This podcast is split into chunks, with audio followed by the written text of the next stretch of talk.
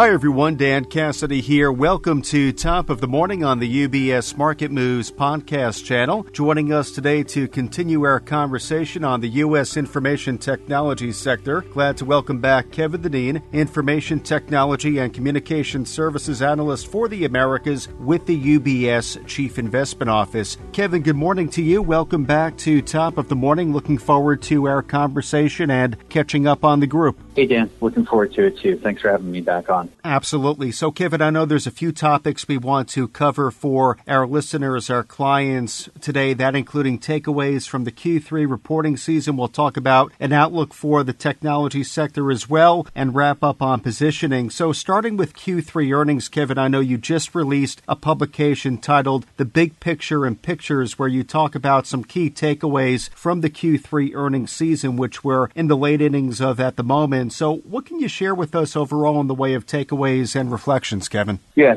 Dan, thanks. That's a good question. So I, I won't go through all five points. I'll just try to summarize them sort of collectively. Um, this this was a pretty tough earnings season for the tech sector. We saw estimates get slashed by uh, percent um, through the earnings season through Thursday, this past Thursday, and that's from September to call it, you know, second week of November.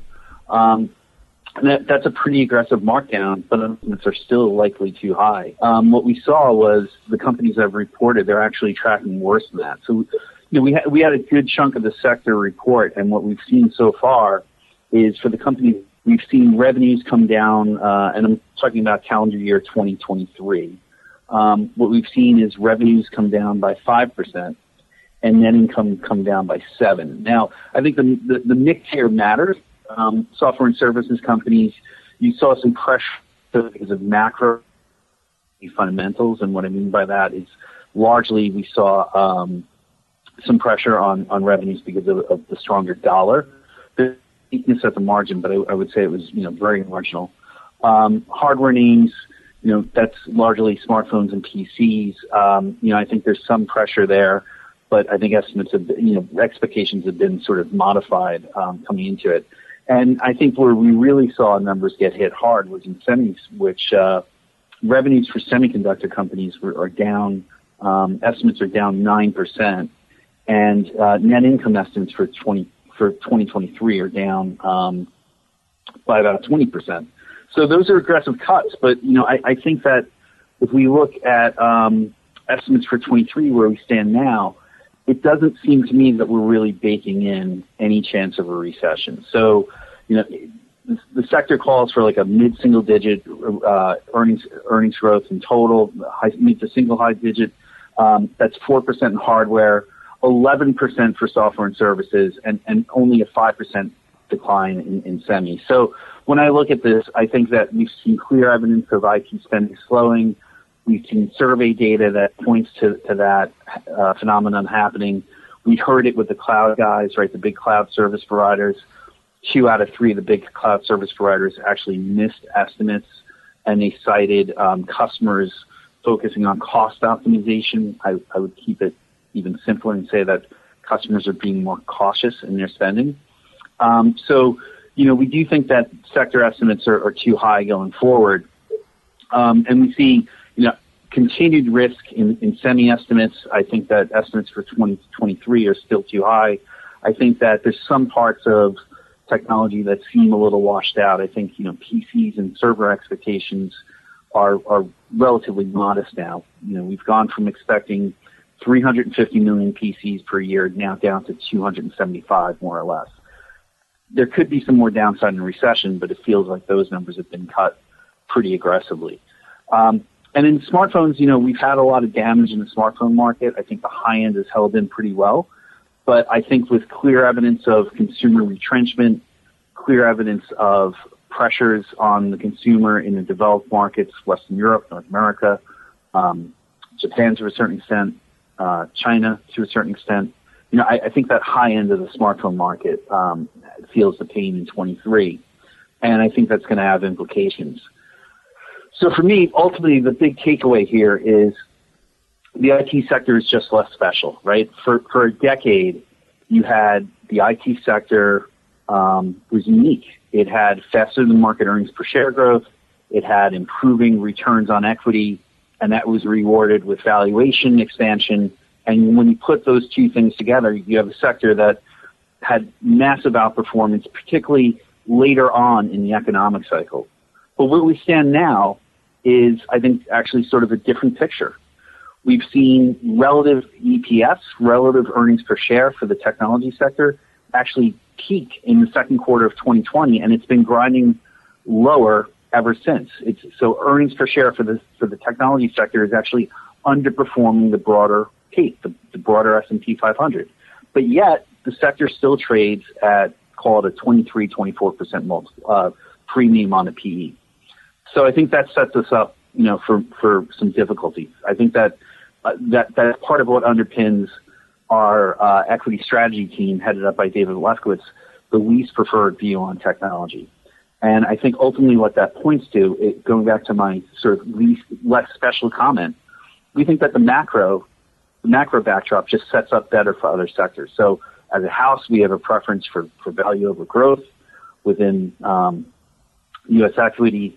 We're, we're underweight, we're least preferred on, on uh, the technology sector. We're least preferred on consumer not, uh, discretionary, and we tilt more, towards more defensive sectors to, to offset that. And Kevin, I do want to point out to our listeners, our clients, the publication, The Big Picture and Pictures, U.S. Information Technology is available up on ubs.com slash CIO. Clients of UBS, you can of course contact your financial advisor if you want to receive a copy directly. Though sticking with performance into 2023, you alluded to it a bit already, Kevin, the themes that will be perhaps carrying over into the new year through year end. What kind of performance within the group can we expect, and what are your expectations near term into Q1 of 2023?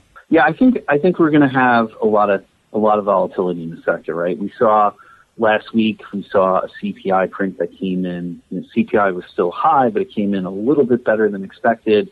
I'm not going to parse through all those lines inside of CPI. That's that's other people's role here at, at, at UBS and the CIO. Um, but I think that was a catalyst for, for some market participants thinking that there was a Fed pivot coming and you saw the bond market react. And, and ultimately what you saw was technology st- shares um, really rocket higher.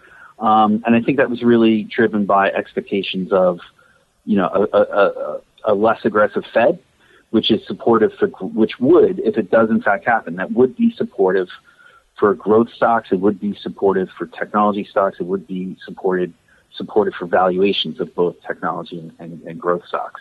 Um, I think though that you know if we turn the page and, and look more at fundamentals, you know I think there's still some challenges. I think between now and, and year end, I wouldn't be surprised to see the market ha- uh, the technology sector have some you know uh, as I said volatility and maybe an upward bias. I think that there's going to be you know potential for some window dressing. I think after a tough year in technology, you know investors, institutional investors may want to start to position for 2023 if they do in fact have a more benign outlook on the Fed. But I think as we get into one two, I think we're going to have to start thinking about fundamentals again. Um, and I do think the fundamentals will be sort of challenging. I think that we're, we're definitely seeing pressure on the consumer. I mentioned that. Um, that has implications across the IT sector. I think it's underappreciated that the consumer drives about 35, 40% of, sec- of IT sector income, whether you want to say that's from consumer products like smartphones or consumer PCs, or that the payment processors, the companies that process your credit card and debit card swipes, they sit within technology for now. So I think you could see some pressure there. And I also think that we're going to see, you know, continued um, headwinds to IT spending. So um, I think fundamentals will be back in focus once we get into the first quarter and we start thinking about fourth quarter results and what companies may or may not say about their outlooks for, for calendar year 23. So, Kevin, in terms of positioning, you mentioned the equity team currently has the U.S. information technology sector as a least preferred, though within the group, any preferred subsectors within, how should an investor think about an approach into the space right now? I think that we, we, we, think about it more in terms of how to be positioned across the sector without getting too hung up on the individual groups. So, you know, what we say is in software, we still want to stick to, to quality, um, GARP, which is growth at a reasonable price, and, and software companies that are focused on the enterprise. Um, that tends to point you more towards larger, larger cap names. Um, we think these names, first off, they, they tend to be focused more on the enterprise, even though I'm cautious on enterprise spending, as I've said probably half a dozen times on this call. I think software is a unique beast. I think that software companies are, are better positioned to weather any slowdown in IT spending. One, because software has been a secular share gainer in IT budgets. Two, these businesses have high levels of recurring revenue, so they're not as exposed to a slowdown. And three, I think what we'll also see is if there is in fact a recession or is in fact a material slowdown in um, IT spending, you'll see software companies actually improve their gross margins. Um, growth is expensive and growth is where software companies focus. So in a slower environment, if they dial back their efforts on growth, that'll actually be very margin accretive. In, in hardware, again, we would focus on enterprise over smartphones. The theme here is that we want more exposure to the enterprise versus the consumer. Um, we still think that there's some uh, pent-up demand for communications equipment, networking gear, the things that connect businesses to the internet, that connect them to their customers, that connect them to the cloud. Um, there's been some pent-up demand there. There's been some component shortages that have pushed that pent-up demand off to the right, um, and we think that's sort of a, a safe haven. Um, and lastly, in semis, you know, we're cautious on the cycle. We think that there could be some more downside here, particularly in parts of semiconductors that have held up especially well. So analog chip companies that have benefited from strong demand from autos and industrials, they could face headwinds next year. We just haven't seen the estimate cuts yet there. So instead of focusing on the cycle, we focus really on idiosyncratic opportunities. So that would be companies that we think are pull, pulling on self-help levers um, that have that are exposed to end markets where we've already seen you know some pretty big estimate revisions. Um, and we also would focus on on select memory companies because we think the memory industry, by virtue of consolidation, looks much more like an oligopoly, and we think that combination of uh, a more rational industry that solves for margins market share, alongside with really benign or undemanding valuation, uh, we think that sets up well for 2023. Well, Kevin, a very productive conversation this morning. Thank you for joining our listeners, our clients, and sharing with them your current thinking on the group, what the setup looks like for 2023, how we should think about positioning. And I also, again, want to point our listeners, our clients, to Kevin's note, which does outline his takeaways, reflections on the Q3 reporting season. Again, that being U.S. information technology, the big picture in pictures, which again, available up on ubs.com slash CIO. Though, Kevin, thank you again for your time and insight as always. Appreciate it. Thanks very much, Dan. Appreciate it. UBS Chief Investment Office's investment views are prepared and published by the global wealth management business of UBS AG or its affiliate, UBS. This material has no regard to the specific investment objectives, financial situation, or particular needs of any specific recipient and is published for informational purposes only. As a firm providing wealth management services to clients globally, UBS AG and its subsidiaries offer both investment advisory services and brokerage services. Investment advisory services and brokerage services are separate and distinct, differ in material ways, and are governed by different laws and separate arrangements. In the USA, UBS Financial Services Inc. is a subsidiary of UBS AG and a member of FINRA SIPC. For information, please visit our website at ubs.com forward slash working with us. For a full legal disclaimer applicable to the independent investment views produced by UBS, please visit our website at ubs.com forward slash CIO dash disclaimer.